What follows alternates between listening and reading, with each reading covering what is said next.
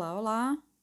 Bom dia, boa tarde, boa noite. Seja muito bem-vinda e seja muito bem-vindo ao Considerando os Consideráveis. O episódio de hoje vai ter um formato diferente, não só porque eu decidi que vou manter essa coisa sem roteiro, um pouco mais informal, recebi feedbacks positivos e eu fiquei super feliz, mas também porque ao invés de fazer a reflexão com base em histórias reais, eu resolvi fazer a reflexão com base numa história fictícia. Essa história é a história de Grandes Sertões Veredas, de João Guimarães Rosa. Eu sempre gostei de Guimarães Rosa, acho ele um dos melhores autores em literatura portuguesa do Brasil. E recentemente, agora na quarentena, eu acabei tendo tempo de finalmente ler Grandes Sertões Veredas. E é um livro incrível e que traz muitas reflexões válidas. Mas alguns pontos em especial me pegaram e eu queria compartilhar os meus pensamentos com vocês. Vamos lá?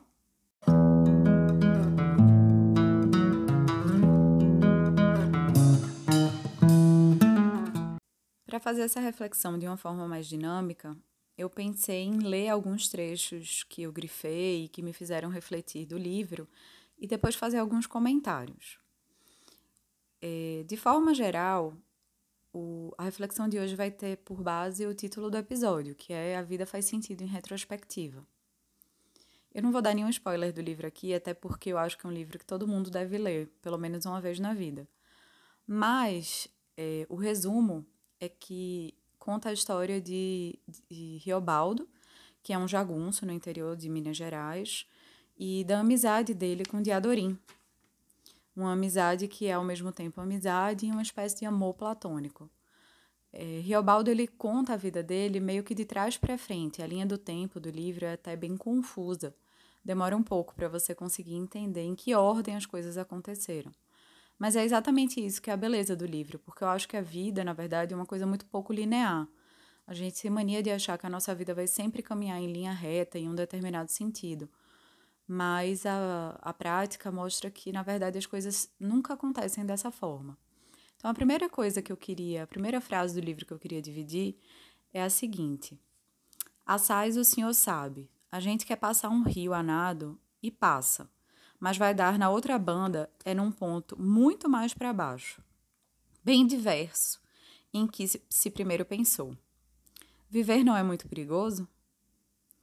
Essa frase, para mim, condensa isso que eu falei. Nós traçamos um objetivo na nossa vida, fixamos um determinado ponto de chegada que nós queremos alcançar e traçamos como nós vamos chegar naquele objetivo.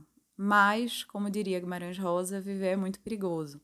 E quando você começa a caminhar o caminho que você traçou, várias coisas acontecem e às vezes você vai dar num ponto completamente diferente do primeiro que você tinha visualizado. O importante nesse caso, ao meu ver, é que você se mantenha aberto às possibilidades. Às vezes, se você fica muito preso ao seu objetivo inicial, você acaba deixando de aproveitar o caminho, deixando de aproveitar a beleza do que você pode aprender enquanto você está perseguindo o seu objetivo. E a vida, toda ela acontece justamente no caminho. Se você chega no objetivo sem ter aprendido nada, sem ter crescido, sem ter levado as lições que o caminho te ensinou, você não fez muita coisa. É chegar lá com a bagagem que você construiu em todo o caminho que é a coisa verdadeiramente importante.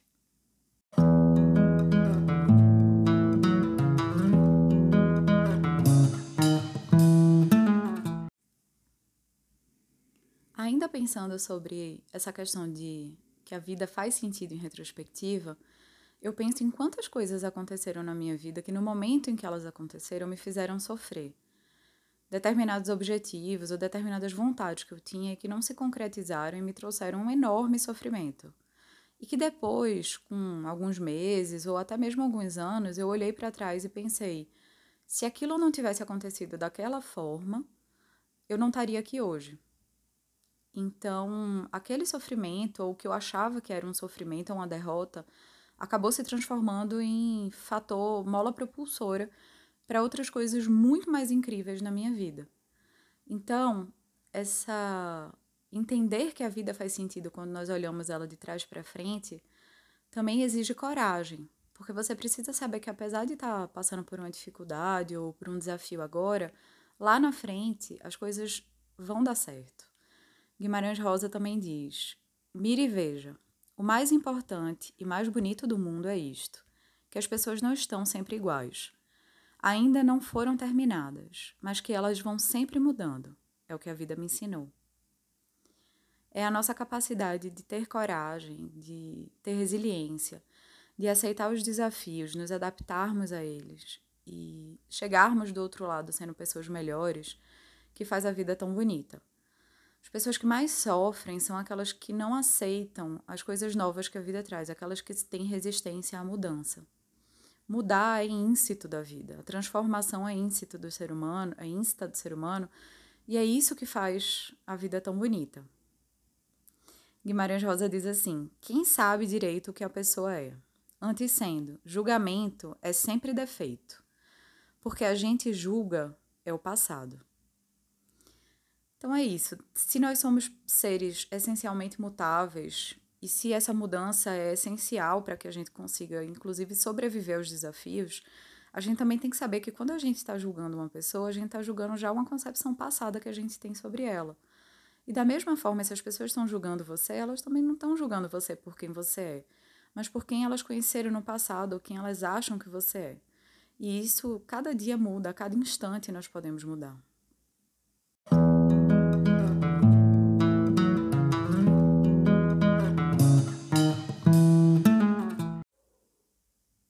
A última frase é uma das mais célebres do livro. O correr da vida embrulha tudo. A vida é assim, esquenta e esfria, aperta e afrouxa, sossega e depois desinquieta. O que ela quer de nós é coragem.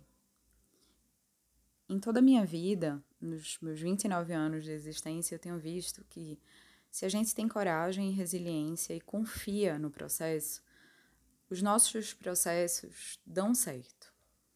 É preciso entender que os desafios acontecem por um motivo. É óbvio que a gente pode ficar triste, é óbvio que a gente pode se sentir desesperançoso. Mas eu tenho certeza que se cada um de nós fizer uma reflexão e olhar os desafios do passado, vai ver que cada dificuldade ou cada pedra no caminho nos impulsionou a sermos pessoas melhores. Então é a forma como você encara as dificuldades que faz de você quem você é. Você pode ser uma pessoa que simplesmente lamenta, ou você pode ser uma pessoa que constrói uma oportunidade. Outro dia eu vi no Instagram uma anedotazinha que eu achei muito curiosa. Fala que um burro caiu dentro de um poço e o dono do burro olhou para o poço e pensou: nossa, vai dar muito trabalho, eu não vou conseguir tirar esse burro daí de dentro, e resolveu deixar o burro para morrer. E aí ele chamou vários vizinhos e começou a jogar terra dentro do poço. E o burro, ao ver a terra caindo em cima das suas costas, percebeu o que estavam tentando fazer com ele, que era enterrar ele vivo. Só que ele começa a sacudir a terra que cai nas costas, e essa terra começa a ir para debaixo dos pés dele, e em cima da terra ele vai subindo, montando, subindo, até conseguir sair do poço. Eu acho que a gente precisa encarar os desafios e a terra que a vida joga na gente dessa forma, como mola propulsora para que a gente consiga coisas melhores. E se a gente compreende isso, se a gente consegue compreender que lá na frente as coisas vão fazer um sentido que talvez agora elas não estejam fazendo, isso faz com que você diminua drasticamente seu nível de ansiedade e que você possa adequar as suas expectativas em relação ao seu futuro. Porque você sabe que quando você olhar para trás, tudo vai fazer sentido, ainda que agora não faça. Então é só ter um pouquinho de calma e confiança que as coisas vão dar certo.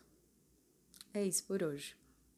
A reflexão final é a pergunta: você já pensou em alguma dificuldade ou algum desafio que você teve na sua vida e que na hora você se desesperou pensando que ia ser o maior problema do mundo, que você não ia conseguir resolver, mas que hoje, olhando para trás, você agradece por esse desafio porque ele te fez conseguir coisas muito melhores? Espero que gostem e até a próxima.